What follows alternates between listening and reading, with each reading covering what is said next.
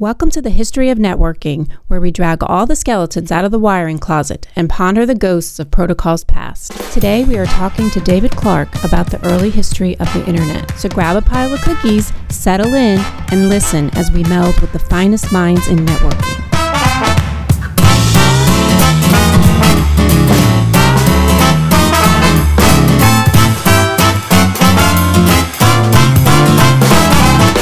Good morning, Donald. You're at the blank wall this morning, which means you're at work. No frogs. No, no frogs, and no guitars, and no, no bike. bike. and right. no bike. I know we're we're gonna miss all those.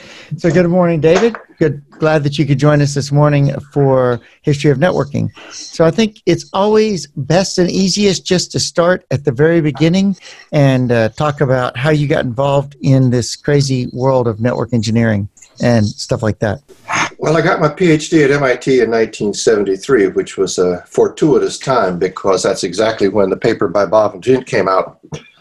And in fact, my, my PhD, which I did at MIT, was, was how to, uh, was, was part of the work we were doing building a multi level secure operating system called Multics. And we were working really hard to build a system that could run multiple levels of classified code. And that meant that all the code had to be audited. And my thesis supervisor said, well, can you take all the IO system and throw it out of the kernel so we don't have to audit it? Does it have to run in protected mode? And I, I did all that, which was one of these sort of grungy jobs. But I sorted out that while you could take the tape driver out, the printer driver out, you couldn't take the network driver out. There was something special about networking. I didn't quite understand what it was, but I got curious about it. And when I got my PhD, uh, my supervisor gave me the job of uh, working for him, supervising the team that was building at the time the NCP for Multics, the, the ARPANET code. And uh, I worked on that for a couple of years, and then TCP emerged, and Vint began pulling together this team of people that was going to implement TCP and IP on various machines. And I was the guy that was that did TCP for Multics. Multics, of course, was not a commercial success for a variety of reasons we could talk about, although that's a little bit of a digression. We're, we're proud of the fact that, that that Multics spun off Unix, and so I'll say, okay, fine, what the hell, we, we had some success. You know, the guys at Bell Labs blew out of the Multics project and built Unix in frustration. So I started out as an implementer. I wrote all the TCP for Multics, and of course, the system wasn't well suited for that kind of thing. So all kinds of practical implementation issues. And that's what we did during the 1970s. You know, was this team of people working for Vint that uh, did TCP for various machines, and we'd get together periodically and try to get our code to interoperate. We had we had parties we called bake-offs, and people would bring their code, and they'd try to run the code against each other. And if the code didn't interoperate, then we'd say, well, is it a bug in the implementation, or is the spec imperfect? And we go back and we fix the spec, or we'd fix the code. And God, I want to tell you how many times we iterated on the description in the TCP spec of how the checksum is computed. We had more boundary condition errors in that code. But we finally got it all right, and we think you had the spec right. It's, it's important to remember back then that people didn't actually believe you could write a specification, a standard with enough precision that somebody could go off only with the spec and write interoperable code. They said, you'll never get all the details right. You, you, you really have to be part of the team and you have to be sitting in the room and you have to be asking questions. So and by the way, wouldn't it be better if one company just built the internet? And we said, no, it wouldn't be better if one company built the internet. Uh, you know, one company ran the imps, and they basically said that's the only way you could do it. And Vint was determined that this was going to be open system based on specification. So we spent a lot of time just trying to understand how to write a spec or how to write a protocol because we didn't know how to do it. There was no, there was no uh, history of how you would write a protocol specification. So that's that's how I got into it, and that's what happened in the 1970s. So, so it's actually interesting you say that because even up until very, very, not recently, recently, but um, up until the 1990s, there was still a huge contingent of the IETF who believed that you couldn't really write a protocol specification. You know, when I first started writing drafts, that was something I was told is you really, the draft is really just a guideline. You need to get everybody in the same room to do anything useful. So it's just interesting that you bring that up because I've, I've encountered that before. Isn't that just a nature of how communication worked before the 70s, how expensive it was? Yeah, it could be. I don't know. It was just it's just interesting. I, I don't know about expensive. I I mean, we were clearly dealing with implementation issues back then that would that would uh, boggle you today. Uh, I mean, I did the first implementation of TCP and IB and IP for the IBM PC. Did this in 1982 or three, and that machine had 640 kilobytes of memory. When I got, I had to write a whole TCP and IP that fit in four kilobytes. I have, I have gotten more grief about that code. I did more ugly things to get that code to fit. You know, you're like, like you're not supposed to execute your constants and things like this. You know, so, but when I got done, I had room for one packet buffer right? You know, well, you know, packet buffers one and a half kilobytes. I had 64 kilobytes. I had the whole operating system and everything else in it, the apps and everything. So the thing didn't perform very well because it was basically in lockstep. You send me a packet, I send you an ACK. You send me a packet, I send you an ACK.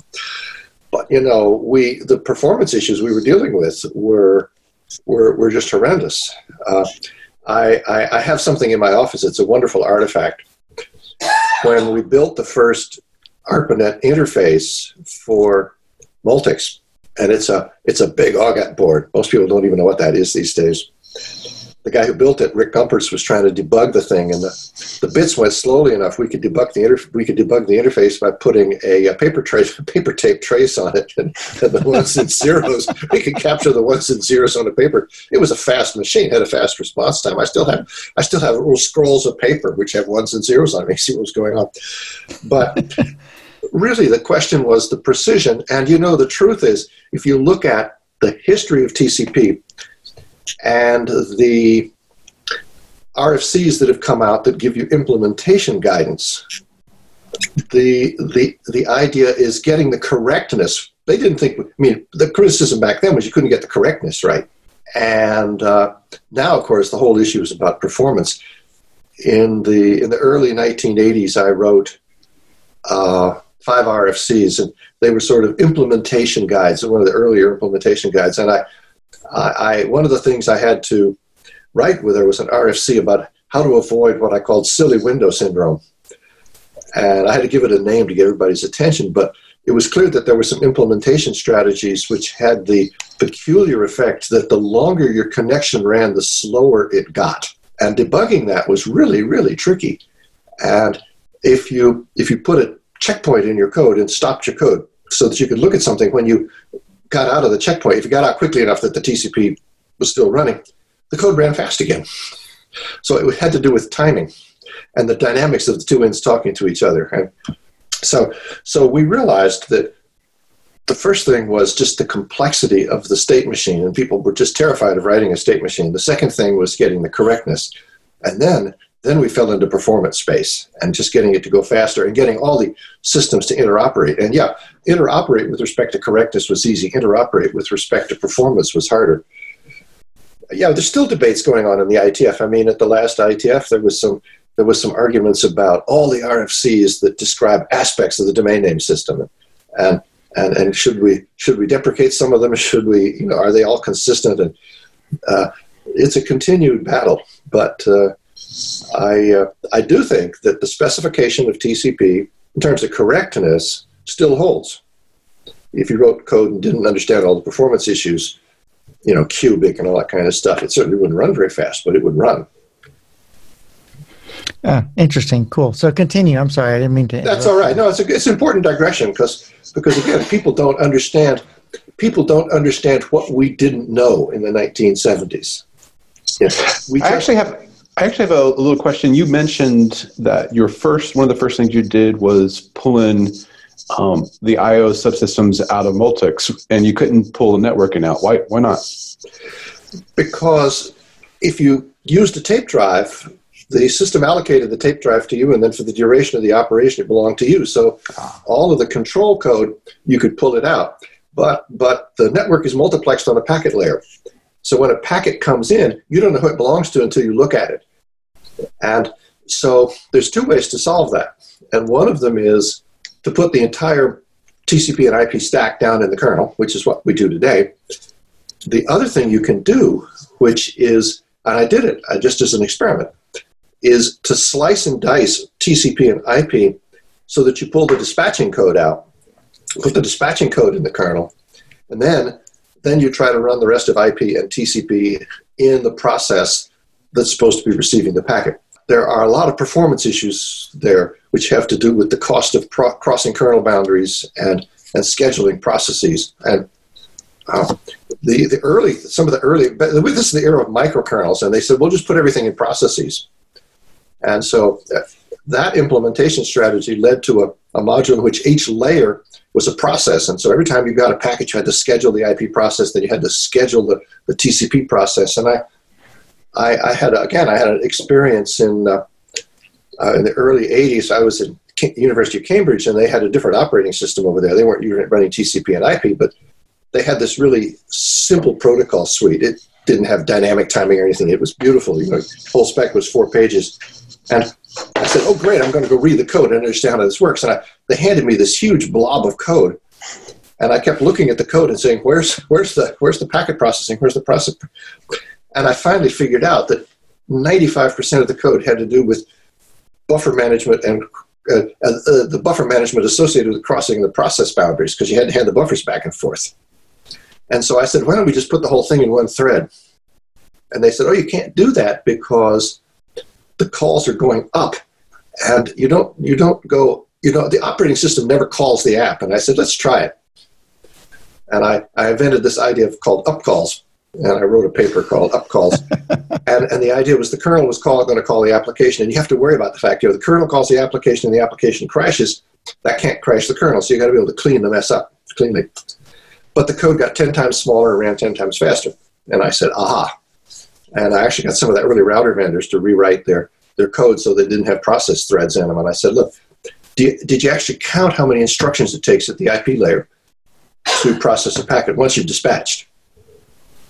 Dispatch is the expensive thing. I'd to figure which, which thread the packet belongs to. But it took fewer instructions to process the packet than it did to, to schedule a process. So I said, just process the damn packet because it takes less time.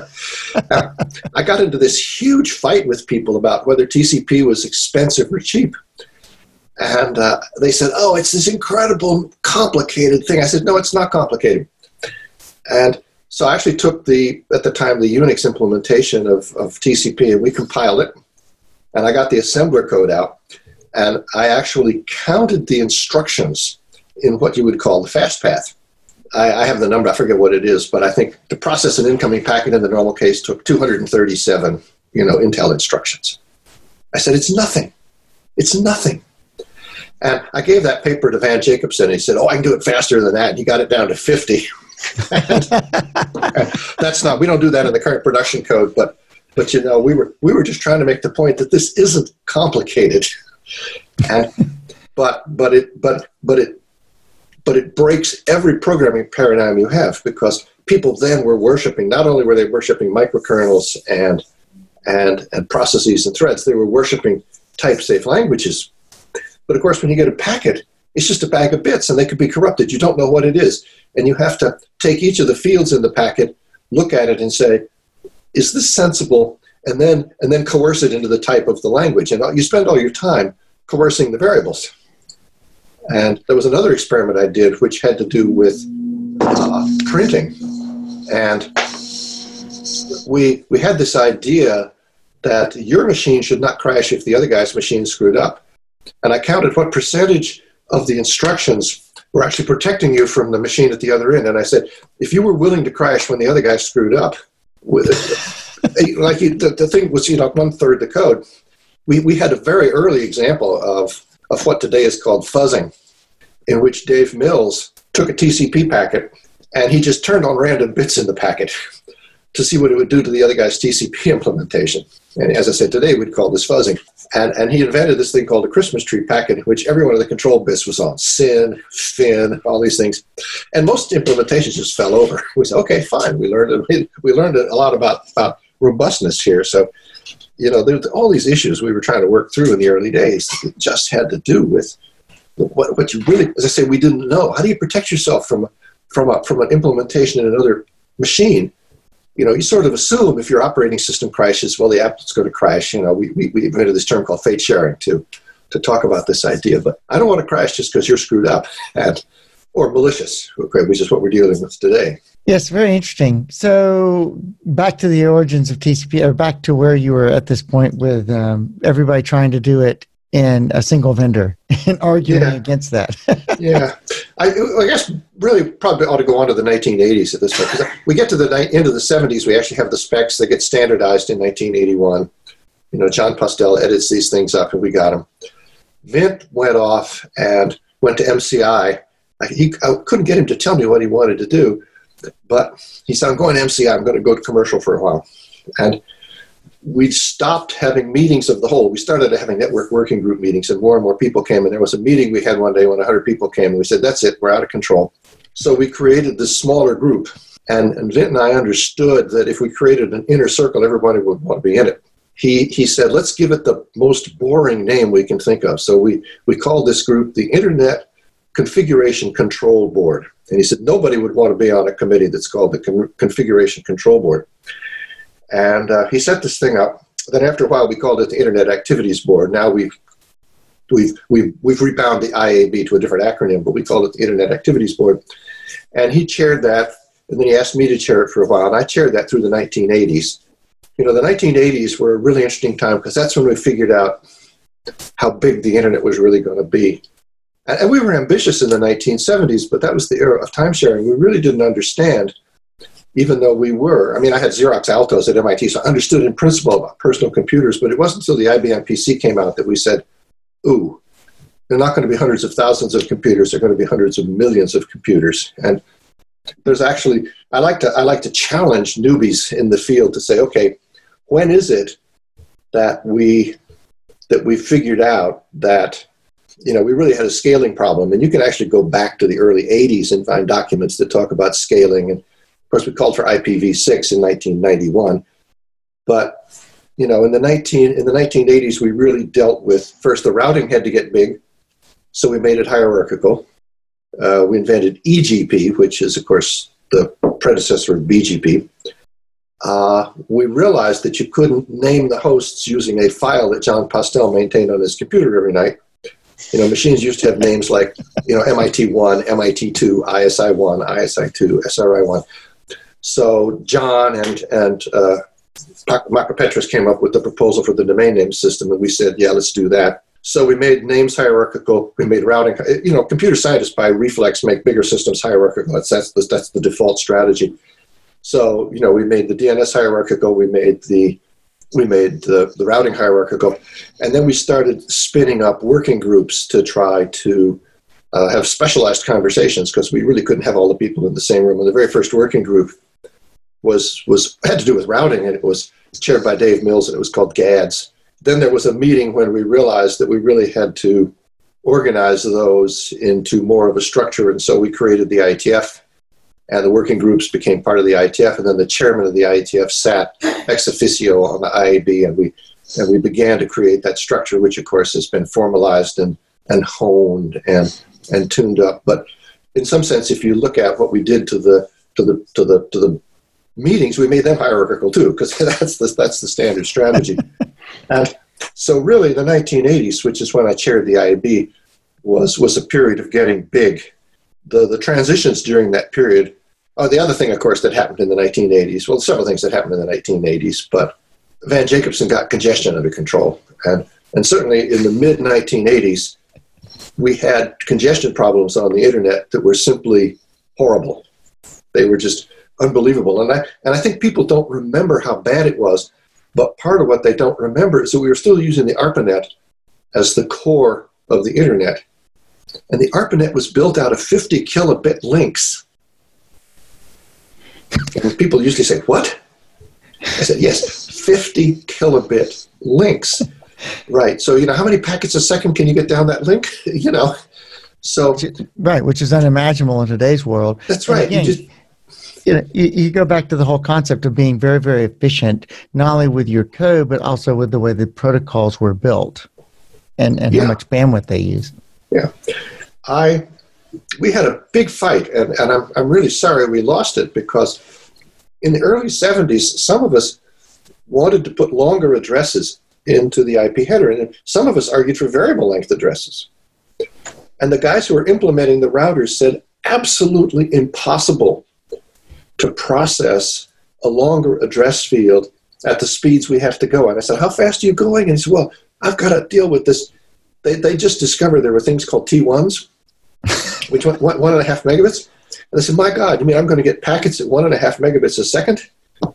And, you know, this was just a terrifying thought. So, you know, pe- pe- people, pe- people really don't understand. If you, if you run Moore's Law backwards, what it was like back there, you know.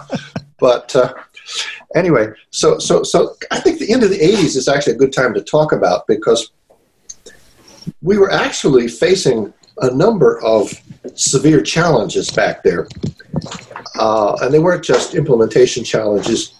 The, the OSI was saying we had no right to be designing protocols that, or the ISO was saying we had no. The, the ISO built this OSI. Sorry, you know but they basically say, you know, we're the anointed standards body, and, and you guys are just upstarts, and, and, and you have no authority. And we said, we didn't think we had to have authority. We're just doing this. And they said, but but you're not official. And we said, yeah, that's right, but we're winning. and so we had to, we had OSI stalking us, but they weren't the only people stalking us.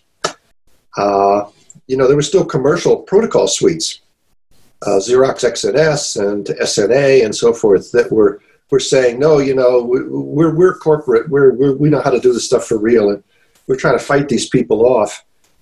And the the, the international standards organization was really pushing the us government hard to to abandon tcp in favor of of iso osi and there was this famous event in 1992 where I was still on the IAB, but I wasn't chairing it when uh, they they they met as part of an IETF, uh, meeting. They met in Kobe, and we knew that we needed another IP header because we needed bigger addresses. And, and the IAB took a decision that the next generation of the Internet Protocol would be the one that had put, been put forward, the connectionless protocol that had been put forward by the as part of the OSI suite.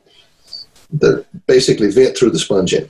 And the IETF stood up and said to the IAB, You are the leaders to whom we will no longer listen. They put their fingers in their ears, ran in circles saying, I'm not listening to you. And they basically used a lot of rude, rude words. And they said, if you're gonna if you're gonna tell us to use the OSI, we're gonna stop listening to you, go away.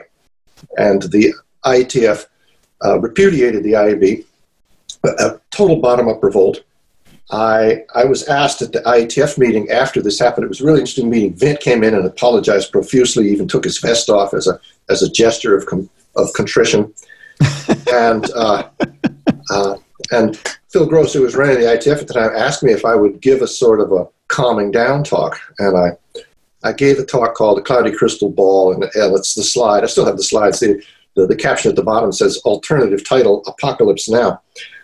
And what I was really trying to say to the community is we had a lot of challenges facing us, and we had to stop fighting internally and figure out how to set our own directions. And I, I pointed out that uh, one of the challenges we were facing, I think we sort of at that point had dismissed OSI, but we were dealing with ATM, and the phone company had showed up and said, well, now we think it's time for a next generation of networking, so we're going to to show you how to build it for real.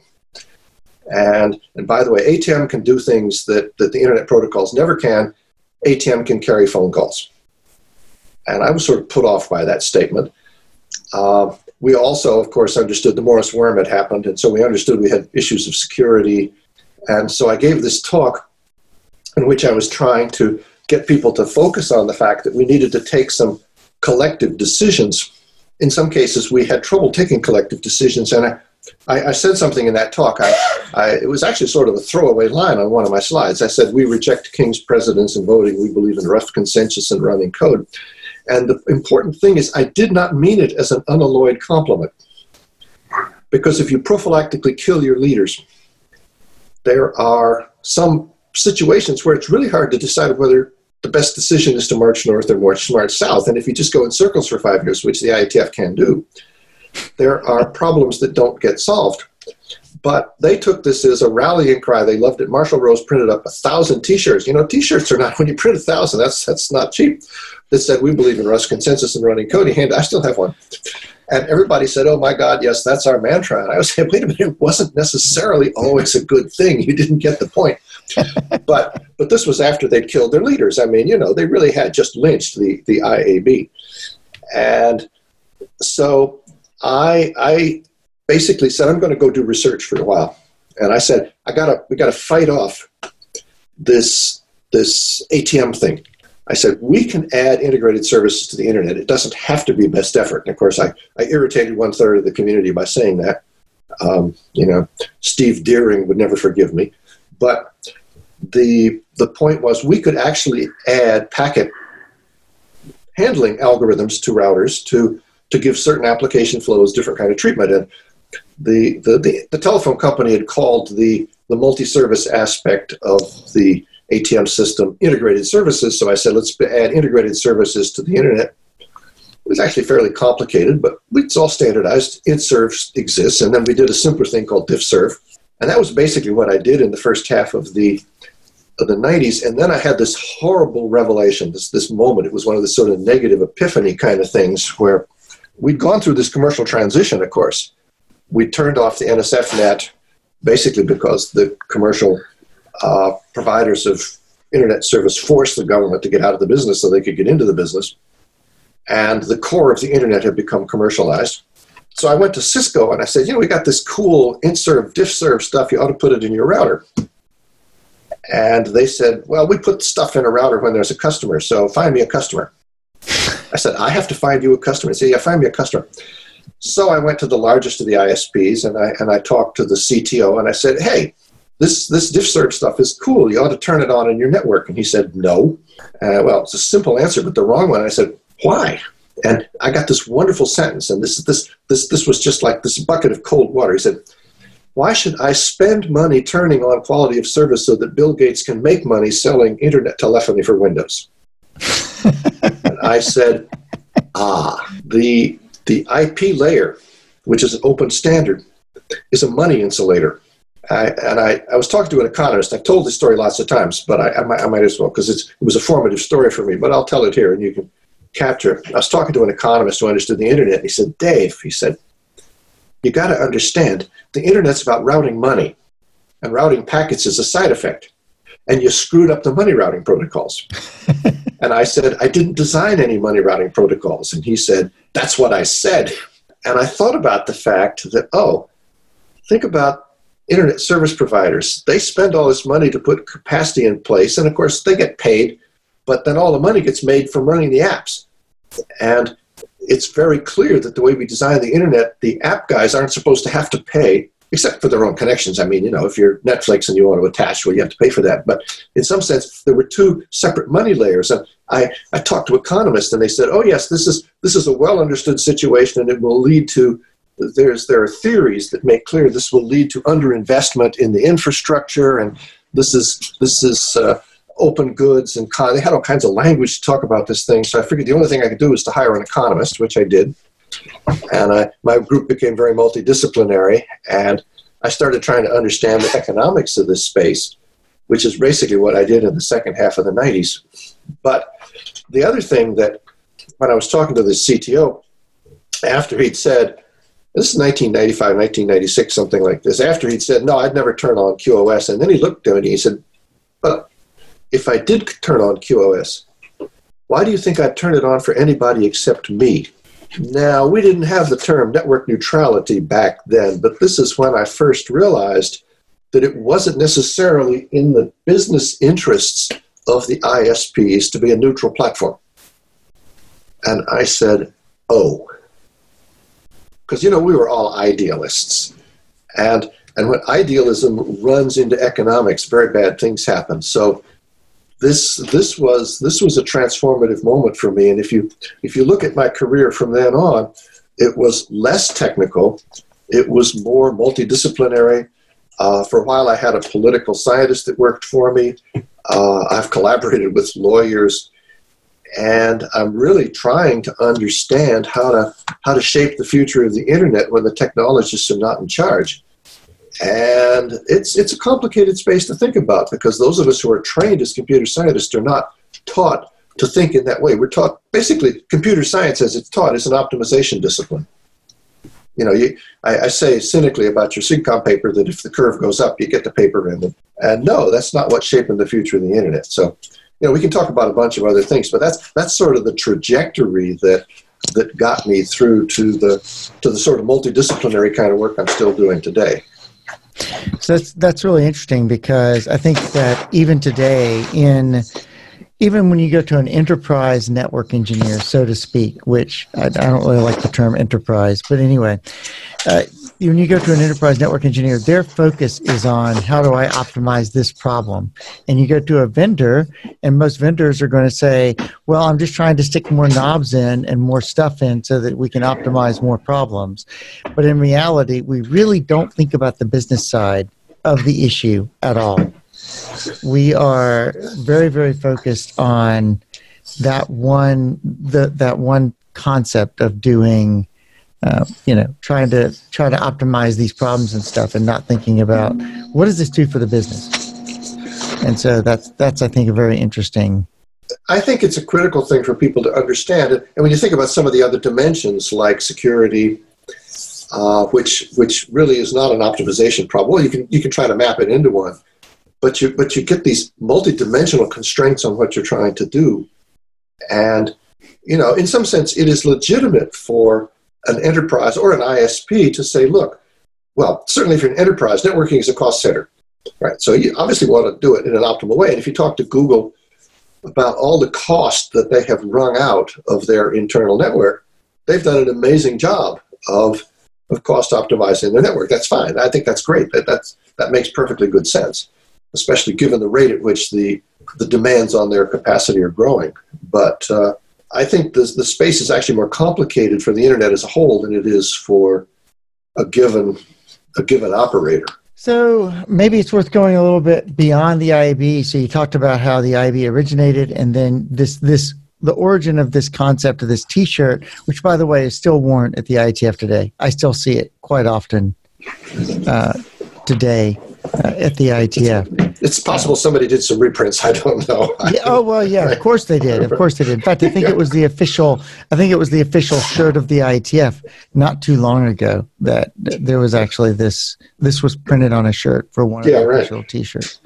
So moving forward in time from there, I mean, what uh, you so you kind of dropped out of the IAB at that point and out of the IETF circles, correct? That's right fundamentally, I do live in academia. I've worked at MIT all my life. I've, I've only had one job. It's a very very short resume. I, I went there in '73. I'm still there. They they noticed that I'd worked there a couple of years ago. They noticed that I'd worked there for 50 years. That they give you your rocking chair after 25. They said, "Oh, what are you supposed to do for somebody who's been there for 50?" I got a second rocking chair. I don't know. second rocking chair. That's right. But but if you looked at academia and the research that was going on in the academic network community, it was very short term. It was, you look at the internet and it's got such potential and there's so many things that are wrong that it's really easy to structure a research agenda about how to fix things. And of course, if you fix things in the context of the internet, you're, you're very constrained by a lot of random details. There was this paper in which I forget what problem they're trying to solve. I, but the title of the paper was One Bit is Enough. And, and the whole point of the paper is they'd figured out how to fit this solution into one spare bit they'd found in the header of the, of the, of the packet. I forget whether they were microcoding the uh, fragmentation field or what, but anyway, the one bit was enough. I said, wait a minute, what's actually the algorithm that you want to use? And they said, well, they, they, the entire problem they'd solved was how to optimize this against the, the constraints of the header. And I said, well, but, and, and I was thinking at the time, okay, look, we wrote this RFC in 1991, called for the creation of IPv6. It also called for the creation of NAT, which is, you know, that's all right. And I said, okay, so we're now like 2000. What are we going to be arguing about 25 years from now? Because now we're arguing about IPv6. We called for that 25 years ago. What are we arguing about? What are we going to be arguing about in the future? So I pushed the National Science Foundation to, to say, can we get some parts of the networking community to think longer term? To get away from microcoding the header and, and so forth and just say, okay, what do you want the internet to look like in 20 years? And we gave the community the, the permission to think what we call clean slate. And, and people misunderstood. They thought the simplistic idea was we're going to forklift replacement of the internet someday. I said, no, no, no, no, that's not what we're getting at. But I want to I want to free your mind from all of the constraints that arise if you say that the first problem I have to solve is to explain the migration path and just say, describe to me a network you'd like to have in 20 years. It doesn't have to look like, you know, just describe what this would look like. And let's, and let's free our minds by saying it doesn't have to fit into the IP header. So NSF funded this program called the Future Internet, first, first called Future Internet Design and the Future Internet Architecture, FIA, and they, they funded, I think, uh, four projects out of this, or five initially. And some of them were very creative. Um, the one that's gotten the most traction is called named data networking. This was an idea of Van Jacobson's, and and uh, it's being pushed forward by people like Lixia Zhang. The idea is packets don't have addresses in them; they have the they request information, and you get the data packets back. It's complete. Does it's a paradigm that completely turns your thinking on its head. It's a it's a infinitely stateful packet instead of saying the packet fires and forgets every time it forwards a packet. The router has per packet state in it until till the answer comes back. So, and, and if you're willing to commit to having per packet state in the router, you can do all kinds of amazing control loops and all kinds of things like that. So that was an interesting project. I learned a lot. Uh, I actually wrote a book as a consequence of that called Designing an Internet, an Internet, not the Internet. But in the end of the day, I said, okay, how do we translate what we learned back into the operational internet? And I concluded that, in fact, the the people that had done this work, who were in fact academics, hadn't necessarily looked at the problems that were really challenging the internet, which I would say are things that nobody really wants to think about, like the complexity of management, security, economics. They still want to optimize the data plane, and well, you know that's that's where all the glory is to forward the packets, but you know, if you look at a lot of the issues about the internet today, they aren't about whether we can forward packets. We can forward packets real fast. They do have to do with control, management, security, economics, and so so I I decided that we learned about all we could out of that project. And if you want to come up to the present, we can pick what we want to talk about. But if you want to come up to the present, I have I have wandered in and out of the network security business. I did a lot of this in the early days of my career when we were building this multi-level secure operating system. But um, you know, I've wandered into security several times, and I and I and I confessed to a growing frustration with the fact that there are core insecurities in the public internet that we have understood for a long time. And you know, if you just look at BGP as an example, the possibility of a route hijack was identified and documented in 1982. And how is it that we are still dealing with the reality of route hijacks when the vulnerability was identified in 1982? That tells you it's not a technical problem, because if it's a technical problem, we would have solved it. Right. And if you look at the history of the IETF trying to deal with adding security to BGP, all the proposals that have been put forward, all the all the working groups that have just disagreed and disagreed and disagreed and disagreed. This comes back to this, you know, we reject king's presidents and voting. Sometimes you just have to say, let's take a decision and do something. So, so if you ask what I'm doing now, I've actually wandered back into this space.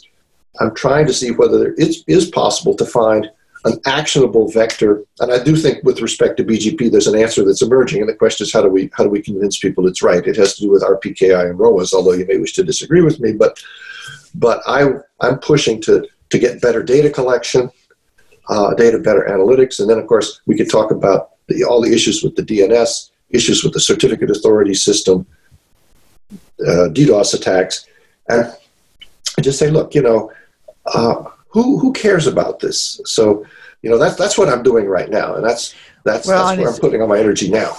Yeah, and it's not just who who cares about this, but who cares enough about it to, to take the financial hit to implement something. It becomes a tragedy, of the commons problem, which is also very common in the history of networking that lots of things turn out to be tragedy of the pro- commons problems. Um, IP addressing, even, you know, it doesn't cost me anything to advertise a slash 24. It costs everybody else in the internet to receive the slash 24. And the cost is incrementally small enough that, uh, you know, we don't do anything about it. But the reality is, it does cost something to receive a slash 24. Uh, DDoS is, is quite often the same way. It doesn't cost anything incrementally to leave an open uh, or spam, it doesn't cost anything incrementally to leave an open um, uh, email you know, agent out yeah. there, but for the community at large, it costs a lot. But for the owner of that system, it doesn't cost a whole lot. Well, isn't this the same problem we were just, you know, David was describing? It's an economic. Why would an ISP want to implement something new when it doesn't get them anything monetarily? That's exactly right. The economists have modeled the hell out of this. I mean, they understand it. It's called negative network externality.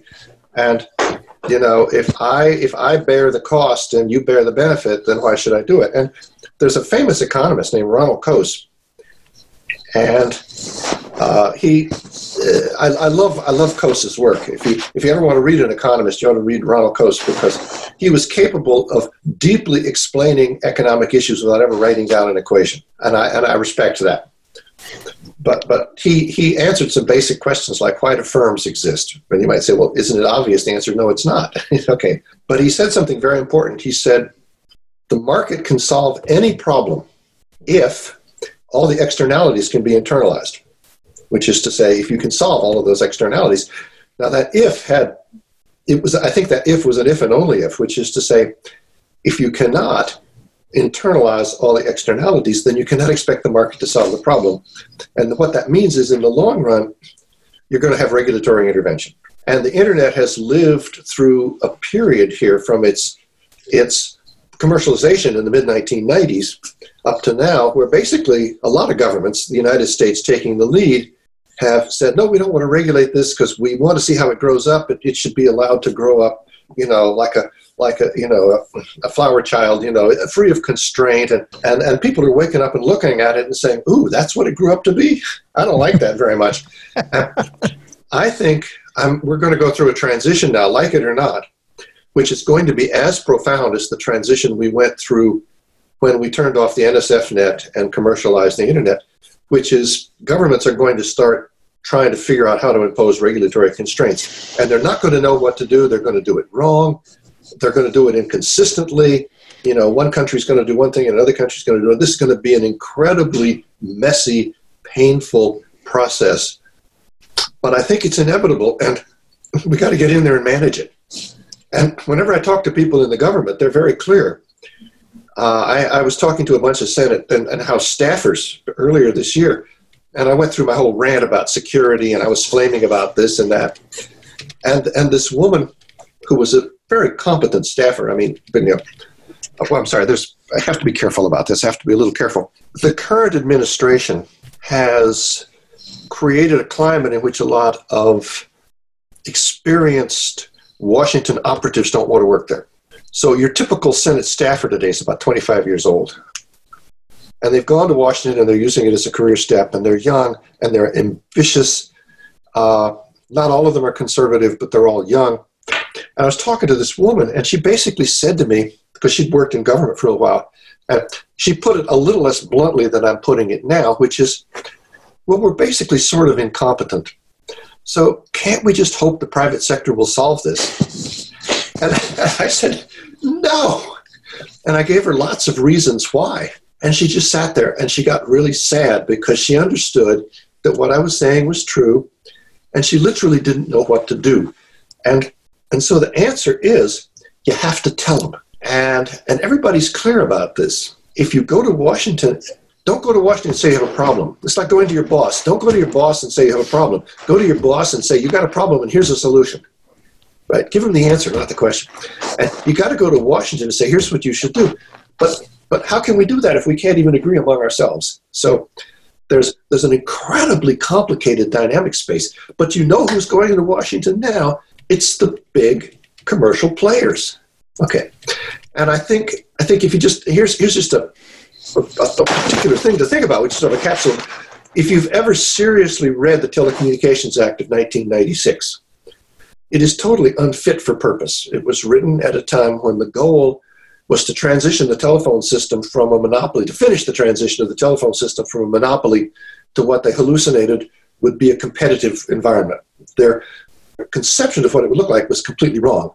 They thought that long distance would be a competitive market and uh, broadband access would still be a monopoly. And in fact, long distance telephone service is not a viable business at all. It was an accident and in fact, we do have a little bit of competition in the in the in the last mile space. So the whole law was just they embedded a cons- an assumption of what the market was. They never embed in the law the assumption of what the market's going to look like. But if you look at all the conniptions that Wheeler went through, never mind whether you believe in network neutrality or not, but his attempt to use Title One and that didn't work. It was blotted by the courts. Eventually, he had to use Title Two to try to create network neutrality. And Title II was so unfit that he had to then forbear, which the law gave him the right to do, from enforcing about you know seven eighths of the of the act, uh, the, sections of the act. And then, of course, the, the current FCC just undid all that. But everybody says eventually we're going to need a new law or a new a new title. You know, we're going to need a Title Seven. You know, regulating the internet. So, who's thinking about that today? Well, I know that if you talk to a big company like AT&T or Comcast, they have a bunch of people in the back room saying, well, what do we want it to look like? And I know if you talk to Google, they have a bunch of people in the back room saying, well, I know what we want it to look like. Who speaks for the public interest here? It should have a voice. Okay. Who speaks for the public interest? Or, or is the internet going to be what happens when Google and Comcast collide with each other and, and you figure what fragments fly out of the collision. Okay. I don't like that story very much. That's pretty much what we're getting to as it as it turns out. Well, Dave, we're we're pretty far into this, and I think we uh, have covered our time, and I think we've covered the history really well. Um, and it was great having you on. Now, current work. Where can people find what you're currently working on? If they were to go to the internet, if they were to go to the interwebs or the web, uh, where would where would people find your current work? Well, you know, I work at MIT. You can find my website at MIT. Uh, if you if you Google if you if you Google sorry excuse me if you search if you search David Clark MIT. Uh, yes, there are a lot of David Clarks around. If you search David Clark MIT, you can you can find web pages where a lot of my stuff is published, and so it's it's not too hard to track it down. Uh, okay. I publish a lot of papers. Uh, I've been publishing a lot of policy papers, so those are not in traditional computer science journals. I, I publish at Telecommunications Policy Research Conference. A lot of those papers are on SSRN. But I also have papers in places like SIGCOMM and IMC. We just did a paper on BGP hijacking at IMC. I'm very pleased. My grad student got Best Paper Award. So that was all cool. Awesome. And uh, so you can track me down. Just try, just qualify my name with MIT. All right, excellent. And Donald, you're me not you sharp on Twitter, yeah. On Twitter, and no place else in the world that we know of. Exactly. Donald hides. It's okay. I'm Russ White. I'm at Rule11.tech, and thanks for joining us for this episode of the History of Networking.